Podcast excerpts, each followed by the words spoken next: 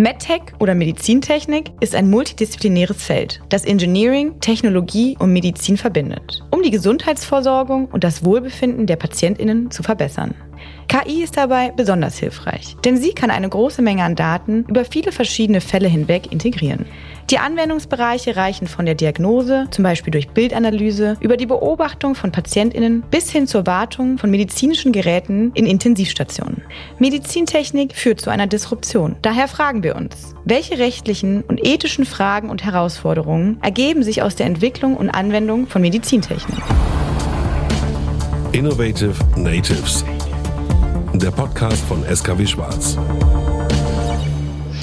Herzlich willkommen zu unserem heutigen Podcast. Unser Gast ist ein wahrer Experte im gewerblichen Rechtsschutz und im Bereich Life Science und Health. Oliver Stöcke, herzlich willkommen. Vielen Dank. Mit über 15 Jahren in hochkomplexen Rechtsfragen vom Marken bis zum Urheberrecht hast du dir einen Namen gemacht. Du bist nicht nur in der Welt des Wettbewerbsrechts zu Hause, sondern du kennst dich auch mit Themen wie Umwelt- und Heilmittelwerbung aus. Dazu kommt eine beeindruckende Erfahrung in Forschungs- und Entwicklungsverträgen sowie im Pharma- und Medizinprodukterecht. Ein spannender Gast. Ich freue mich sehr auf unser Gespräch. Ich freue mich auch sehr. Danke für die Einladung. Wie bist du überhaupt in das Fachgebiet von MedTech oder Medizinrecht gekommen? Ja, das war am Anfang eigentlich fast so ein bisschen Zufall. Ich habe 2005 angefangen als angestellter Rechtsanwalt in einer kleineren Boutique-Kanzlei, die eben neben gewerblichen Rechtsschutz auch Pharma- und Medizinprodukterecht gemacht hat. Und so bin ich praktisch von Anfang an dazugekommen, habe mich dann im Laufe der Zeit spezialisiert, vor allem auf das Medizinprodukterecht und auf die Healthcare Compliance, weil das sehr spannende Bereiche sind, die sich auch sehr dynamisch entwickeln und weil da eben eine große Vielfalt ist, auch von den Unternehmen und den Produkten.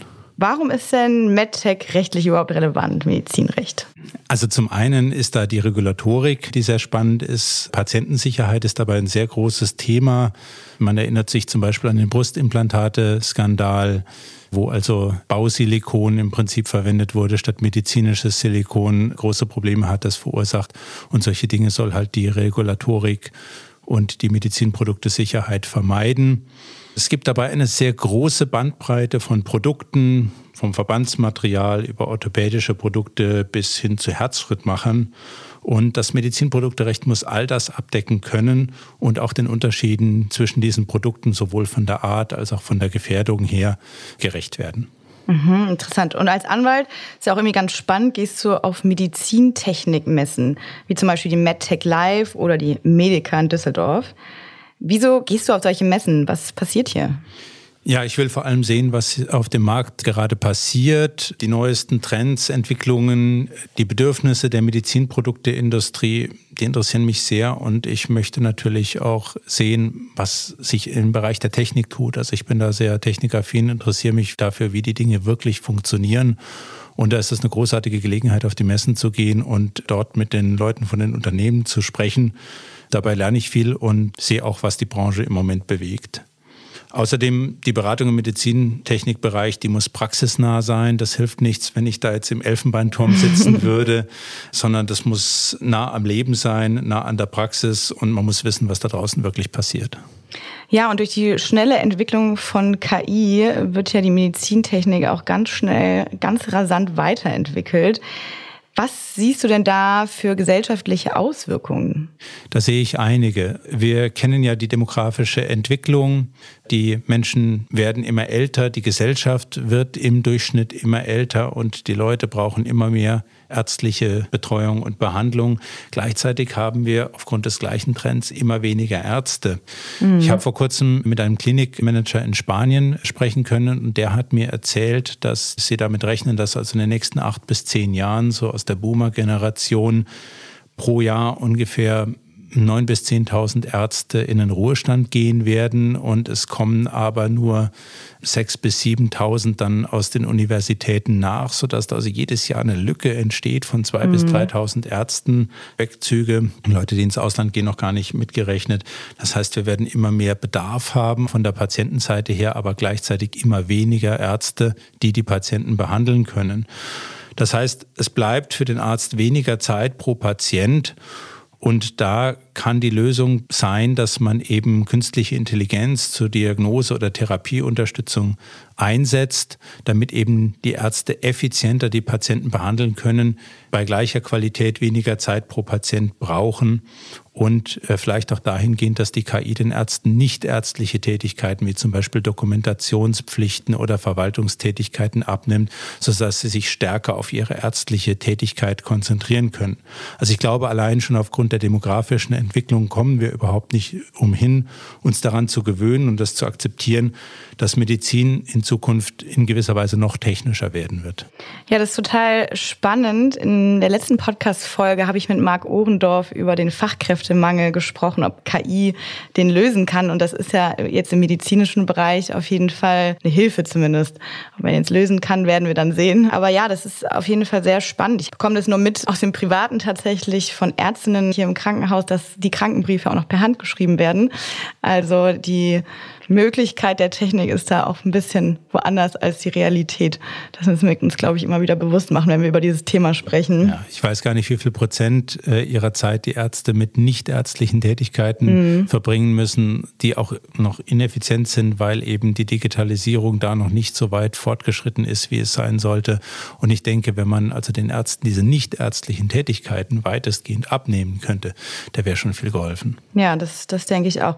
Gibt es denn MedTech Medtech, Medizintechnik, Innovationen, von denen du jetzt denkst, dass sie eine besonders starke Auswirkung haben werden auf genau diese Problematik, über die wir sprechen? Da gibt es einige, die ich sehe. Also vorneweg würde ich mal sagen, der Einsatz von KI im Diagnosebereich. Mustererkennung ist eine der ganz großen Stärken von KI, gerade wenn mhm. sie entsprechend gut trainiert ist und ich hatte zum Beispiel mit einer Software zu tun zur Krebserkennung, die in klinischen Studien also 95 Prozent der Radiologen geschlagen hat, wenn es darum ging, also aus bestimmten Bildern Krebszellen mhm. zu erkennen. Abhängig natürlich vom entsprechenden Training, von entsprechender Entwicklung der Software oder der Diagnosetools sind da wirklich sehr, sehr gute Werte mittlerweile möglich. Und damit könnte man zum Beispiel Ärzte sehr gut unterstützen.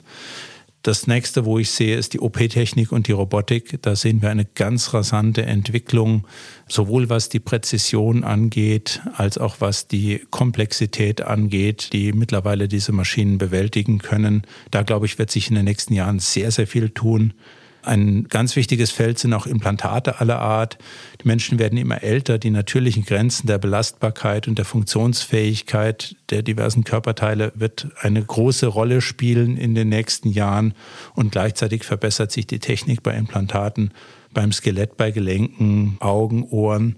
Im Prinzip mhm. alles mhm. äh, sehr, sehr stark im Moment. Allein, wenn man schaut, was sich in der Hörgerätetechnik in den letzten Jahren getan hat, das ist ganz immens.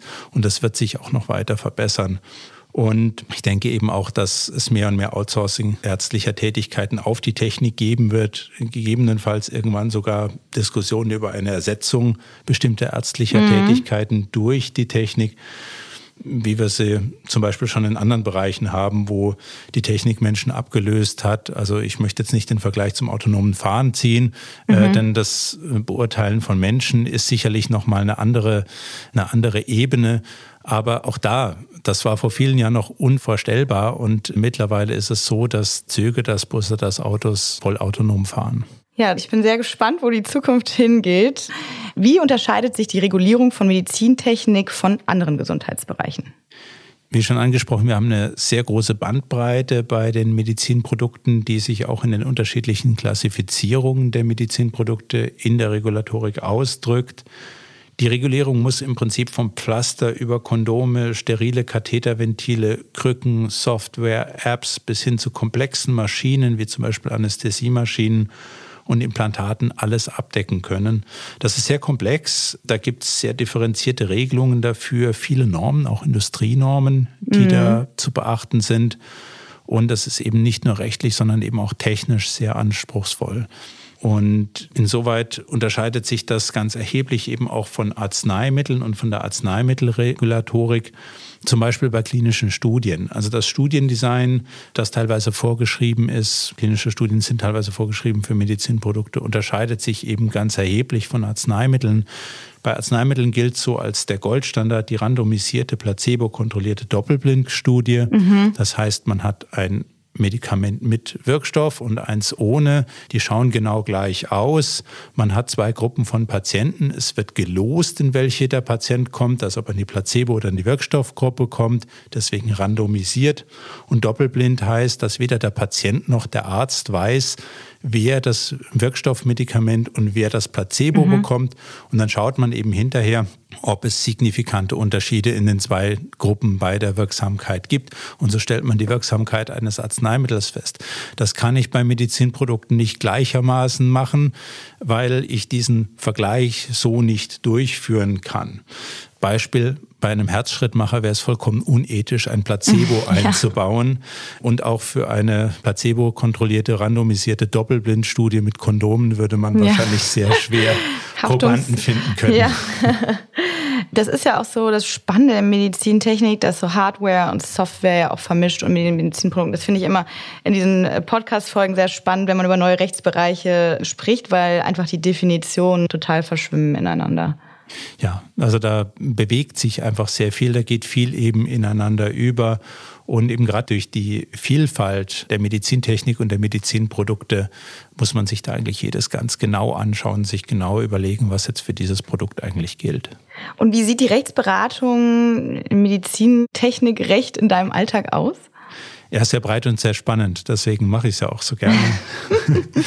also man hat da Beratungen zu regulatorischen Fragen, wie zum Beispiel zur richtigen Klassifizierung von Medizinprodukten, zu Verträgen über Produkte, Patente und sonstige Lizenzen, die man vielleicht braucht, um ein Produkt herzustellen, wo jemand anders die geistigen Eigentumsrechte hat. Mhm. Outsourcing, wie zum Beispiel Lohnherstellungsverträge, also man lässt das Produkt von jemandem anderen für sich produzieren. Die Prüfung von Werbung, insbesondere die Heilmittelwerbung, also für Medizinprodukte oder Arzneimittel und auch Streitigkeiten über diese Werbung, dass man eben über bestimmte Claims dann eben auch mal vor Gericht geht, ob die zulässig sind oder nicht. Dann die Prüfung, Beratung und Gestaltung von Vertriebsmodellen wird immer wichtiger und eben in dem Zusammenhang auch alles rund um die Healthcare Compliance. Das spielt da eng mit. Darunter versteht man die Einhaltung von Rechtsregeln, vor allem in der Zusammenarbeit zwischen der Industrie und den Ärzten, Krankenhäusern, Praxen, auch zur Antikorruption. Und zu meiner Beratung gehört dann eben auch noch die Besprechung mit Rechtsabteilungen über deren aktuelle Probleme, wo sie vielleicht mal eine Second Opinion haben wollen oder eben eine Meinung von einem externen Berater, externen Rechtsanwalt, aber eben auch Inhouse-Schulungen und Trainings. Und das macht das Ganze sehr, sehr spannend. Regelmäßig stimme ich mich auch intern dabei mit den Experten in unserer SKW Schwarz Fokusgruppe Digital Health mhm. wenn es mal wieder, wie es jetzt immer öfter der Fall ist, in der Medizintechnik dann eben auch um interdisziplinäre Fragen geht, wie zum Beispiel KI, IT-rechtliche Fragen, Healthcare-Datenschutz. Dafür haben wir die Fokusgruppe gegründet, dass wir uns da eben mit den Experten für die verschiedensten Gebiete in der Medizintechnik austauschen können. Ja, das ist das Schöne auch wieder bei den neuen Rechtsbereichen, dass so ganz verschiedene Fachbereiche zusammenkommen und über ein gemeinsames neues Thema sprechen. Das finde ich immer sehr schön. Aktuell sprießen Startups wie Pilze aus dem Boden, die in der Medizintechnik Fuß fassen wollen. Mhm. Welche rechtlichen Herausforderungen siehst du hier? Also zunächst mal finde ich das ganz toll, dass so viele neue Unternehmen entstehen, viele auch mit großartigen Ideen da habe ich jetzt zum Beispiel auf der MedTech Live in Nürnberg sehr, sehr spannende Startup-Unternehmen auch gesehen, die vor allem im App-Bereich, äh, im Bereich der DIGAs, also digitale Gesundheitsanwendungen, aber auch wirklich im Bereich der Hardware, also wirklich echte Technik, nicht nur Apps, nicht nur Software, ohne das jetzt abwerten zu wollen, da auch wirklich ganz, ganz spannende Produkte auf den Markt bringen. Und da sieht man eben auch, die Medizinprodukte werden dabei immer technischer, wenn man so will. Gesundheitsdaten bekommen eine Riesenbedeutung bei allem, was im Moment passiert, auch für das Machine Learning bei der KI. Und die Medizinprodukte Technik und das Medizinprodukte Recht ohne Datenschutz und IT-Expertise geht heute eigentlich fast nicht mehr. Das geht Hand in Hand. Da muss man eigentlich beides abdecken, weil es heute kaum ein neues Produkt gibt, das nicht irgendeine digitale Komponente hat, die irgendwelche Daten verarbeitet, speichert, mhm. irgendwo hinleitet oder eben auch bei neuer Software, die eben angelernt werden muss, wenn eine KI-Komponente drin ist, wo dann eben Trainingsdaten eine große Rolle spielen. Also das ist ist ein großer Trend, eine große Bedeutung. Und auch die Regulatorik wird aber immer komplexer für die jungen Unternehmen. Und das ist zugleich eine große Schwierigkeit, denn die Unternehmen haben meistens noch nicht so viel Startkapital. Kostenkontrolle ist da sehr wichtig und da eben dann eben auch die richtigen Kooperationen zu haben. Wie wird denn apropos Daten mit Patientinnenrechten und Datenschutz umgegangen? Also was sind das denn für Besonderheiten? Gesundheitsdaten werden als sensible Daten von der Datenschutzgrundverordnung besonders geschützt. Das heißt für Unternehmen der Medizintechnik, dass Software und Systeme diesen Datenschutz, wie er eben vorgegeben ist durch die DSGVO, auch entsprechend abbilden müssen. Wie gesagt, Daten zu KI-Trainingszwecken können da sehr äh, schwierig sein, weil zum Beispiel die Zweckdefinition bei Einwilligungen nicht ganz einfach ist und die Handhabung von Widerrufen ein gewisses ungeklärtes Problem ist. Was neu kommen wird, ist ja der europäische Gesundheitsdatenraum, im englischen European Health Data Space oder kurz EHDS. Da geht es um einen sicheren und effizienten Austausch von Gesundheitsdaten zwischen den nationalen Gesundheitssystemen, vor allem auch um die Themen Infrastruktur und Technologie, Datenqualitäten, Interoperabilität, Governance auch die Verbesserung der Forschung durch Daten und da entsprechende Datenzugänge zu haben, kann auch vor allem für kleine Unternehmen, jüngere Unternehmen, Startups sehr, sehr wichtig sein. Und die Besonderheit, die man eben auch oft hat in der Medizintechnik oder generell im Healthcare-Bereich, ist, dass Patienten auch nicht immer einwilligungsfähig sind. Mhm. Zum Beispiel, weil sie krank sind, bewusstlos sind, wenn sie eingeliefert werden. Da kann man auch nicht immer eine Einwilligung einholen, wenn man da Daten verarbeiten möchte. Und insgesamt ist der Datenschutz in der Medizintechnik ein extrem wichtiges Thema, das zunehmend auch in Bedeutung gewinnt. Und deswegen werden wir vielleicht als kleiner Hinweis auch am 11. Oktober dazu ein Webinar unserer Fokusgruppe Digital Health anbieten, zu dem sich auch jeder kostenlos anmelden kann. Und zu dem Thema wird es dann in dem Zusammenhang auch ein White Paper unserer Fokusgruppe geben, das jeder sich herunterladen kann.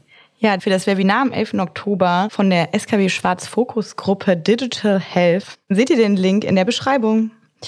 Medizintechnik ist ja etwas, was Technik auf den Menschen anwendet. Das heißt, wir würden uns gerne mit ethischen Fragen beschäftigen. Also wie wichtig sind Ethik, Menschenrechte bei der Regulierung von MedTech? Was ist deine Meinung dazu? Ich halte das für sehr wichtig. Wir dürfen bei aller Technisierung nicht vergessen, dass wir es mit Menschen zu tun haben. Der Patient muss bei all dem trotzdem im Vordergrund stehen, trotz aller Effizienzbedürfnisse, trotz aller Technisierung der Medizin darf man das nie vergessen, dass da eben ein Mensch vor einem steht oder liegt, um den es mhm. hier geht. Und deshalb ist die Sicherheit auch besonders bedeutsam. Daher gibt es auch eben diese strenge Regulatorik. Die EU hat mit der Medizinprodukteverordnung, der sogenannten Medical Device Regulation oder kurz MDR, deutlich strengere regulatorische Anforderungen an Medizinprodukte gestellt, insbesondere aufgrund auch diverser Skandale, wie zum Beispiel dem bereits erwähnten Brustimplantatskandal. Und letztlich stehen da ethische Überlegungen dahinter, dass eben die Sicherheit an erster Stelle stehen soll. Und deswegen gelten auch für klinische Prüfungen von Medizinprodukten, soweit diese vorgeschrieben sind oder stattfinden, dann ähnliche Bestimmungen eben auch wie für Arzneimittel in ethischer Hinsicht, also unter anderem die Deklaration von Helsinki und strenge Regelungen für die Einbeziehung von Patienten in die Studien über Medizinprodukte. Und nicht zuletzt deswegen gibt es eben auch die Healthcare Compliance. Da geht es um die Bekämpfung von Korruption im Gesundheitswesen. Es soll eben verhindert werden, dass bestimmte Produkte bevorzugt werden, weil irgendjemand Geld oder ähnliche geldwerte Leistungen bekommen hat. Stattdessen soll eben die medizinische Entscheidung im Vordergrund stehen. Die Sicherung medizinisch indizierter Entscheidungen soll gewährleistet sein und die ärztliche Therapiefreiheit soll nicht durch finanzielle Interessen verdrängt werden. Ja, das ist ein sehr komplexes Thema, gerade die Menschenrechte, weil es geht ja um den Mensch und es ist dann ja auch von beiden Seiten beleuchtbar. Man kann ja zum einen sagen, es geht darum, im Vorgespräch hatten wir darüber gesprochen, dass wenn eine Technik, quasi eine Software so viel besser ist, dass man dann ja auch eine Verpflichtung einführen könnte und sagen könnte, der Arzt oder die Ärztin muss diese Technik anwenden und dann nochmal eben die Diagnose stellen, weil, so wie ich im Vorgespräch gelernt habe, nur Ärztinnen Diagnosen stellen dürfen. Das ist grundsätzlich richtig. Bisher ist das eben noch nicht vorgesehen, dass die Maschine diagnostiziert mhm. und das dann eben das Entscheidende ist. Also es muss immer noch mal ein Arzt äh, drüber schauen. Und ich glaube, die Lösung liegt im richtigen Zusammenspiel zwischen dem Menschen und der Maschine, sage ich jetzt mal, zwischen dem Arzt und der KI. Also zum einen müssen wir lernen, der KI zu vertrauen, gerade wenn wir sehen, dass in klinischen Studien zum Beispiel eine KI-gestützte Software wäre, besser ist als die meisten Ärzte oder bestimmte Dinge einfach besser erkennen kann, mhm. weil einfach die Software sich viel mehr Punkte auf einem Bild gleichzeitig und sehr detailliert anschauen und mit Mustern vergleichen kann, als das ein Arzt könnte, einfach aufgrund der technischen Möglichkeiten. Also ich denke, da müssen wir einfach lernen, der Technik zu vertrauen, dass es eben möglich ist, dass Technik das vielleicht besser kann als mhm. der Mensch. Auf der anderen Seite ist es aber, glaube ich, wichtig, dass wir der KI nicht blind vertrauen. Vertrauen. Ein Plausibilitätscheck und eine Ergebnisüberprüfung durch einen Arzt halte ich tatsächlich für unumgänglich. Mhm. Wir kennen das auch von anderen Bereichen, wo wir heute schon KI einsetzen, ja, wie zum Beispiel bei Maschinenübersetzungen oder im autonomen Fahren. In 99 Prozent der Fälle macht es die Maschine richtig gut. Und dann ist halt dieses eine Prozent, wo es halt falsch ist oder mhm. wo dann eben die Technik versagt, wo das autonom fahrende Auto ein Hindernis nicht richtig erkennt oder wo die Übersetzungssoftware halt eine Doppeldeutigkeit eines Wortes vollkommen falsch interpretiert. Und genau für diese Fälle brauchen wir eben dann nochmal das menschliche Korrektiv mit der Erfahrung, mit der besonderen Kenntnis, vielleicht auch manchmal mit dem Instinkt eines Arztes. Und deswegen glaube ich, ist es wichtig, KI einsetzen, KI nutzen, dort, wo sie stark und überlegen ist, ihre Vorteile nutzen, aber eben nochmal einen Cross-Check machen und die doppelte Absicherung durch den Arzt noch mit hinzunehmen, damit man dann eben dieses eine Prozent auch noch erwischt. Denn wir dürfen auch hier nicht vergessen, letztlich, es geht hier um Menschen, es geht mhm. hier um mhm. das Leben von Menschen und ein Prozent Fehler kann ein Prozent zu viel sein. Ja, den Gedanken, über den denke ich viel nach, gerade wenn wir über diese KI-Themen sprechen, weil menschliche Fehler, die sind ja nicht wegzuradieren sozusagen. Und es ist halt die Frage, wie viel Fehlerquotenraum kann man der KI geben und welchen nicht. Also natürlich, ich glaube, das ist ein anderer Anspruch, den man halt an eine Maschine hat als an einen Menschen. Wir dürfen nicht vergessen, Menschen machen auch Fehler. Genau. Ähm, das ist völlig normal. Auch Ärzte sind nicht fehlerfrei. Das heißt, wenn man jetzt hier den Anspruch stellt, eine KI muss vollkommen fehlerfrei sein, nur dann kann ich sie dem Arzt zur Seite stellen, mhm.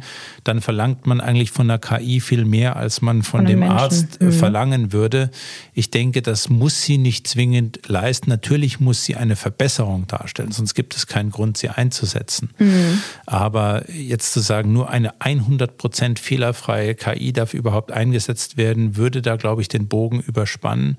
Deswegen ist es aus meiner Sicht eben so wichtig, dass man sich der Grenzen der KI bewusst ist, dass sich auch mhm. der Arzt der Grenzen der KI bewusst bewusst ist und dass man eben dann nochmal diesen Cross-Check durch den Arzt hat, der eben dann nochmal schaut, stimmt das auch aus meiner mhm. Sicht, ist das plausibel, sehe ich da nicht vielleicht was anderes oder eben auch vielleicht, naja, die KI hat ein Muster erkannt, aber nach meiner Erfahrung ist das anders. Und mhm. ich glaube, dass die KI jetzt hier an der Stelle nicht richtig liegt dann muss eben der Arzt noch eingreifen können. Und solange wir das gewährleisten, glaube ich, können wir viel profitieren vom Einsatz von KI in der Medizintechnik und können die medizinische Versorgung insgesamt verbessern. Ja, gerade das Zusammenspiel zwischen Mensch und Technik ist dann wahrscheinlich das hundertprozentige, was eine gute Diagnose geben könnte. Welche Trends zur Entwicklung beobachtest du in der MedTech-Branche besonders im Moment?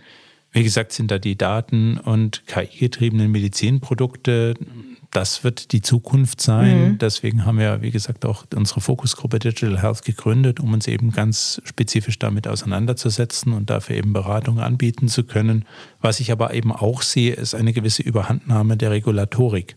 Wir haben eine Verstärkung der Sicherheitsbestrebungen gesehen. Das schlägt aber teilweise ein bisschen zu sehr in die andere Richtung mhm. Aus. Wir haben das jetzt gesehen, dass die äh, Europäische Kommission jetzt einerseits die Übergangsvorschriften für Produkte, die nach den älteren Vorschriften zertifiziert sind, deutlich verlängert hat, weil einfach nicht genügend Kapazitäten bei den sogenannten benannten Stellen bestehen, um alle Produkte neu zu zertifizieren. Das hat einfach viel zu lange gedauert und der Aufwand ist enorm.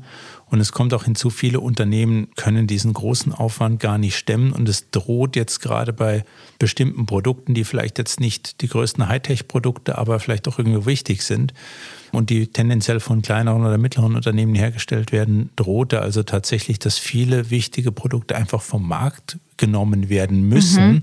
weil sie eben die neuen Vorschriften nicht erfüllen oder weil eben das Unternehmen sagt, ich kann diesen hohen Aufwand der Zertifizierung nach der MDR gar nicht stemmen und so dass wir eigentlich einen gegenteiligen Effekt erzielt hätten. Wir hätten also die Landschaft der Medizinprodukte massiv ausgedünnt und damit die medizinische Versorgung verschlechtert aus Gründen der Regulatorik, weil man eben da einfach noch nicht so weit war. Und da sehe ich einfach große Probleme eben auf die Unternehmen zukommen, gerade auf die kleineren, mittleren Unternehmen.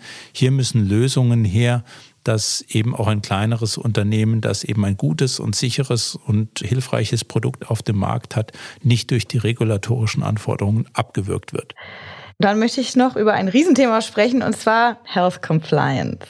Medizinische Geräte und Instrumente werden besser, fortschrittlicher, präziser, aber vor allem auch wirklich teurer. Welche Möglichkeiten gibt es, um Praxen und Krankenhäusern mit kleineren Budgets entgegenzukommen? Was wird da gemacht? Da muss man ganz enorm aufpassen.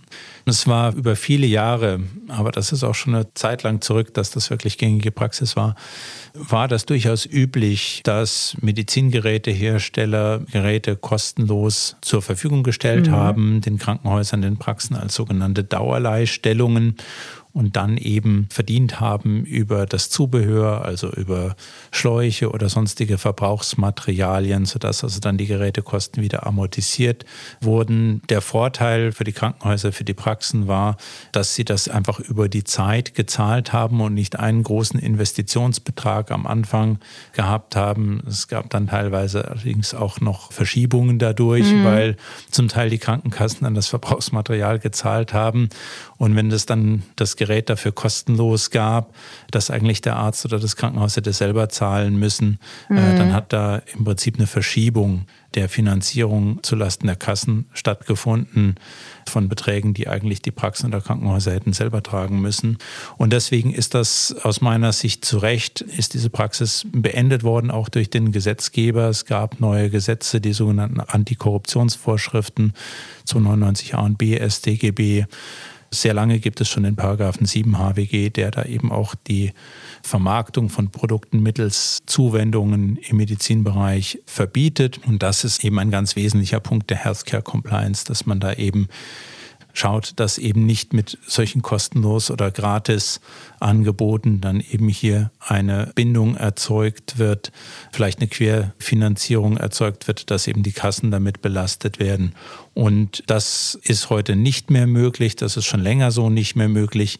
Und hier muss man eben dann alternative Modelle finden für mhm. die Unternehmen und für die Krankenhäuser, wie das eben trotzdem noch geht, dass man nicht alles gleich auf einmal zahlen muss am Anfang, sondern eben dann über die Zeit eben die Geräte mit abbezahlt. Und da gibt es tatsächlich gute legale Möglichkeiten, wie zum Beispiel Leasingmodelle oder eben zum Beispiel auch Gesamtangebote für funktionstechnisch aufeinander abgestimmte Geräte und Materialien. Also man kauft im Prinzip ein Paket aus mhm. Gerät und Verbrauchsmaterialien und zahlt dann monatliche Raten dafür zum Beispiel. Wichtiges, gratis geht nicht mehr. Gratis kann strafbar sein. Da muss man sehr, sehr vorsichtig sein. Und diese Gefahren für Unternehmen und auch für die Krankenhäuser und für die Ärzte durch Verstöße gegen die Healthcare Compliance werden immer noch leider sehr unterschätzt. Hier bestehen oft hohe Strafbarkeitsrisiken, gerade im Bereich des Abrechnungsbetrugs. Da sind Strafrahmen bis zu zehn Jahren möglich. Und die Staatsanwaltschaft ermittelt zunehmend. Es sind Spezialstaatsanwaltschaften gegründet worden, die sich eben nur mit der Korruption im Gesundheitswesen beschäftigen. Die haben auch mittlerweile entsprechendes Know-how. Und gefährlich ist hier auch die Verharmlosung von Verstößen als branchenüblich mhm. oder notwendig, was man teilweise immer noch hört. Das ist sehr, sehr gefährlich. Hier ist die Compliance Awareness also extrem wichtig aus meiner Sicht. Äh, sowohl die, die Ärzte, die Krankenhäuser als auch die Unternehmen müssen wissen, dass man hier extrem darauf achten sollte, mit den Gesetzen konform zu sein. Und die Lösung, wie man das erreichen kann, ist aus meiner Sicht Inhouse-Schulungen, Compliance-Trainings, mhm. Schaffung eben dieses Compliance-Bewusstseins auf allen Ebenen im Vertrieb, im Marketing, in den Krankenhäusern, bei den Ärzten und vor allem eben auch eine Änderung des Mindsets. Also Compliance mhm. eben als Chance mhm. zu begreifen, sauber Vertrieb zu machen, sauber die Produkte an den Mann zu bringen, auch sauber und rechtskonform gemeinsam Lösungsmodelle zu finden, die eben den Budgetbedürfnissen des Krankenhauses auch entsprechen, aber eben auch rechtskonform sind und man darf nicht vergessen, auch den Ärzten ist die Compliance immer wichtiger. Viele von den Ärzten oder alle Ärzte, die ich kenne, wollen sauber sein. Mhm. Und das sollte man eben auch als Unternehmen entsprechend im Kopf haben und da eben darauf achten, dass man hier Modelle gestaltet, die mit dem Recht in Einklang stehen. Ja, wie so häufig ist die Antwort oder die Lösung Wissensvermittlung. Was würdest Richtig. du denn, was würdest du denn kleineren Unternehmen jetzt raten? Du hattest vorhin schon davon gesprochen, dass diese Regularien so streng sind und dass es gerade kleinere Unternehmen auch finanziell ganz schön hart treffen kann. Also eine Lösung, die ich selber auch schon äh, praktiziert habe, ist, dass man eben einen Vertrag machen kann, mhm. wenn man jetzt als kleineres Unternehmen zum Beispiel ein Produkt hat, wo man selbst die Regulatorik nach der MDA nicht stemmen kann, dass man dann eben einen Vertrag macht mit einem Unternehmen, das eine Vielzahl von solchen Produkten herstellt. Oftmals haben diese kleinen Unternehmen sowieso schon einen Lohnhersteller an der Hand und der kann dann das Produkt mit zu seinem Portfolio hinzunehmen. Wenn der bereits 49 Produkte in der Regulatorik mhm. hat, dann macht ein 50. Produkt nicht mehr so viel aus. Das ist dann noch ein bisschen Aufwand obendrauf, aber nicht halt den kompletten Aufwand mit benannter Stelle, mit regelmäßigen Auditierungen und so weiter. Also im Verhältnis ist das deutlich günstiger. Und man kann dann eben einen Vertrag abschließen, wo eben die IP bei dem beauftragenden Unternehmen mhm. verbleibt. Der Kooperationspartner schlüpft in die Herstellerrolle, übernimmt auch die regulatorische Verantwortung, beliefert dann exklusiv das Unternehmen, dem praktisch das Produkt in Anführungsstrichen gehört. Und man kann das auch entsprechend flankieren. Da ist wichtig, dass eben das Unternehmen dann eben auch die IP, also das geistige Eigentum hinter dem Produkt geschützt hat. Mhm. Dann kann man nämlich an den Kooperationspartner eine Lizenz geben und die dann auch wieder entziehen, wenn der zum Beispiel seine Rolle missbraucht.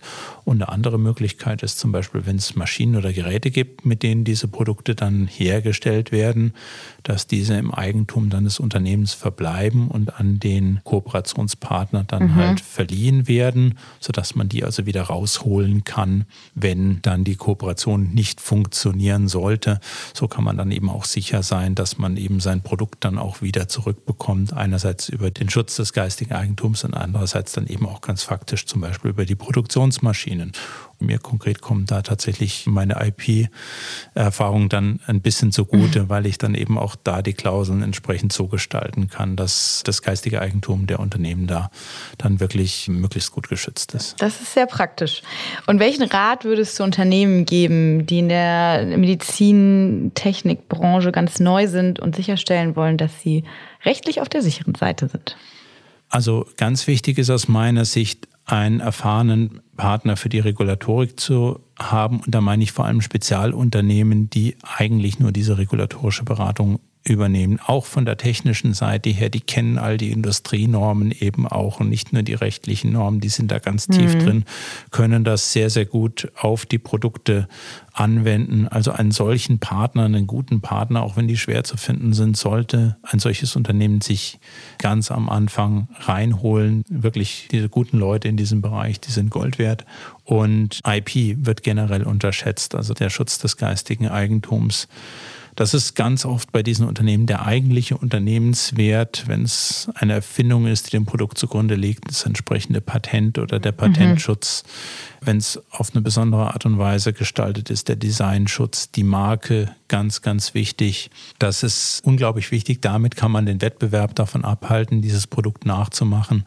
Und deswegen ist es sinnvoll, gleich zu Beginn und nicht erst später da in einen umfassenden Schutz dieses geistigen Eigentums zu investieren. Das sehen auch Investoren sehr gern und das mhm. zeigt auch eine professionelle Unternehmensführung, wenn das gemacht wurde. Das steigert explizit den Wert des Unternehmens. Und ich kann auch den Rat geben, rechtliche Fragen nicht hinten anstellen. Es ist sehr viel. Niemals. Es ist sehr viel günstiger tatsächlich, wenn man die rechtlichen Fragen am Anfang klärt und gleich mhm. alles danach ausrichtet, als wenn man dann hinterher Fehler korrigieren muss oder bestimmte Probleme beseitigen muss. Das kostet oftmals ein Vielfaches und rein vom Projektmanagement kann ich da den Tipp geben, eben die vorhin angesprochenen Regulatorikberater, eben aber auch die Rechtsberatung gleich als Projektressource mit in die Startup-Planung mit aufzunehmen und entsprechend als Projektressource zu verstehen und zu budgetieren. Dann sind das keine Zusatzkosten, die überraschend kommen, sondern eingeplante mhm. Projektkosten. Und dann kann man das gleich von Anfang an professionell aufziehen. Ja, das ist ein guter Rat vom Experten an alle GründerInnen. Wie können denn PatientInnen oder VerbraucherInnen sicher sein, dass die Medizintechnikprodukte erstens ethisch vertretbar sind, aber halt auch sicher sind? Auch da hilft uns die Regulatorik. Zum einen dürfen nur Medizinprodukte, die zertifiziert sind und die entsprechenden Vorschriften erfüllen, mit dem CE-Kennzeichen mhm. versehen werden. Also das angebrachte CE-Kennzeichen ist da schon mal ein erster Hinweis. Die meisten Medizinprodukteanbieter stellen auch ihre Zertifikate online, sodass man sich die also auch direkt anschauen kann, sehen kann, dass das Produkt entsprechend zertifiziert ist, wer das zertifiziert hat, dass das Zertifikat noch aktuell ist und so weiter. Und auch die Kennzeichnungspflichten helfen hier. Die sogenannten Labels der Medizinprodukte müssen zahlreiche Informationen enthalten, die eben auch für den Verbraucher wichtig sind, wie zum Beispiel Mindesthaltbarkeit. Hersteller muss identifiziert sein, klar und eindeutig, dass es das Fabriksymbol auf dem Label daneben muss draufstehen, wer das Produkt hergestellt hat. Außerdem findet man Symbole und Kennzeichnungen, zum Beispiel, ob es sich um ein Einmalprodukt handelt. Und natürlich sollte man gucken, ob die Verpackung unversehrt ist, ob zum Beispiel ein Originalitätsaufkleber noch drauf ist. Bei sterilen Produkten auch da, dass die sterile Umverpackung entsprechend unbeschädigt ist, etc. Das kann man sich angucken. Außerdem sind viele Produktinformationen im Internet verfügbar. Für jedes Medizinprodukt muss es eine Gebrauchsanweisung geben und an die sollte man sich dann eben auch halten und die lesen. Da sind viele wichtige Informationen drin. Und für Ärzte vielleicht die Empfehlung, die Studienlage sich genau angucken, also vielleicht nicht nur die Summary, sondern eben auch die Restriktionen und die Diskussion der Studie mit angucken, weil da wichtige Hinweise über die Aussagekraft der Studie enthalten sind. Und für die Patienten wiederum ärztlichen Rat einholen, Fachleute fragen im Sanitätshaus. Und generell gibt es auch viele Empfehlungen und Leitlinien, an denen man sich orientieren kann. Als abschließende Gedanken, letzten Frage an dich. Wie stellst du dir die Zukunft der Medizintechnikbranche vor? Also gesellschaftlich und auch rechtlich. Wo geht's hin? Gute Frage. Jetzt bräuchte ich die Glaskugel, die habe ich aber leider nicht. Also ich denke, wir müssen lernen, im Gesundheitswesen der Technik ein bisschen mehr zu vertrauen. Hatte ich ja schon kurz angesprochen. Wir machen das schon in vielen anderen Bereichen. Wir sind uns nur nicht so bewusst. Also wenn wir mit der Bahn fahren, mit dem Flugzeug fliegen, dann vertrauen wir auch unser Leben der Technik an. Mhm. Wir vertrauen darauf, dass das Flugzeug in der Luft bleibt, weil das Ingenieure so ausgerechnet haben, dass das funktioniert. Die Medizinprodukte, die es heute auf dem Markt gibt, sind oft enorm leistungsfähig, streng geprüft und überwacht. Die können enorm viel. Und manchmal, glaube ich, braucht man da einfach nur ein bisschen mehr Vertrauen Vertrauen in die Technik. Richtig eingesetzte und überwachte KI ist aus meiner Sicht ein Gewinn an Sicherheit, Genauigkeit und Qualität. Wir sollten offen sein für den Einsatz von KI in der Medizintechnik, ihr aber auch kritisch begegnen. Plausibilitätschecks sind, glaube ich, wichtig. Ärzte sollten entlastet, aber nicht ersetzt werden durch die KI. In der Regulatorik, glaube ich, brauchen wir eine richtige Balance im Drahtseilakt zwischen Sicherheit und dem Abwürgen der Medizinprodukte in Industrie. Regulatorik soll sicher sein, soll sicher machen, muss aber auch handhabbar und finanzierbar sein. Da brauchen wir eine sinnvolle Balance, die gerade auch eben die Bedürfnisse der mhm. kleinen und mittleren Unternehmen berücksichtigt. Compliance wird immer wichtiger werden in den nächsten Jahren, glaube ich. Auch wie überall. Ja, das, ist, das, das gilt wie überall und da mhm. ist es mhm. keine Ausnahme. Verstöße können mittlerweile ein Bet the Company Risk sein für die Unternehmen. Mhm. Und wegen der gesteigerten Strafbarkeitsrisiken kann das eben auch massive Konsequenzen für alle Beteiligten haben, wenn man sich da eben nicht an die Vorgaben hält. Und schließlich aus meiner Sicht muss sich auch die Erkenntnis durchsetzen, jetzt in rechtlicher Hinsicht, dass Medizinprodukterecht interdisziplinär geworden ist. Generell das Medizin- und Pharmarecht mhm. interdisziplinär geworden ist. Ich glaube, ohne IP, IT und Datenschutzrecht geht es heute in diesen Bereichen kaum mehr. Und die arbeiten ja auch viel mehr zusammen. Fällen. Ja, muss genau. man auch. Also ich rede jede Woche mehrmals täglich mit unseren mhm. IT- und Datenschutzrechtsspezialisten, weil das immer eine Rolle spielt. Es gibt kaum mehr Produkte, wo keine Daten erhoben werden. Es gibt Apps, die einem helfen, die Arzneimittel richtig zu nehmen und so weiter. Also das spielt überall eine Riesenrolle, wird mehr und mehr. Und da sehe ich auch für die Rechtsberatung Folgendes kommen, dass also eine eindimensionale Rechtsberatung, die nur eben auf Medizinrecht, nur auf Pharmarecht ausgerichtet ist, da eher schwierig werden wird, weil eben diese Gebiete, die eben keine Randgebiete mehr in der Medizintechnik zum Beispiel sind, nicht hinreichend sonst mit abgedeckt werden. Da braucht man mittlerweile, glaube ich, Expertenteams, die ihr Know-how in diesem Bereich zusammenbringen. Und die sind, glaube ich, in Zukunft dann verstärkt gefragt. Und aus meiner Sicht geht da die Reise hin. Vielen, vielen Dank, dass du heute hier nach Berlin ins Studio gekommen bist. Ich habe sehr viel gelernt. Ich glaube, die Zuhörerinnen auch. Nochmal, wer zum Datenschutz im Medizintechnikrecht mehr lernen möchte, am 11. Oktober gibt es ein Webinar von der SKW Schwarz Fokusgruppe Digital Health zu diesem Thema. Ihr könnt euch den Link in der Beschreibung angucken. Dankeschön. Vielen Dank für die Einladung. Hat mir auch sehr viel Spaß gemacht. Danke. Danke. Innovative Natives. Der Podcast von SKW Schwarz.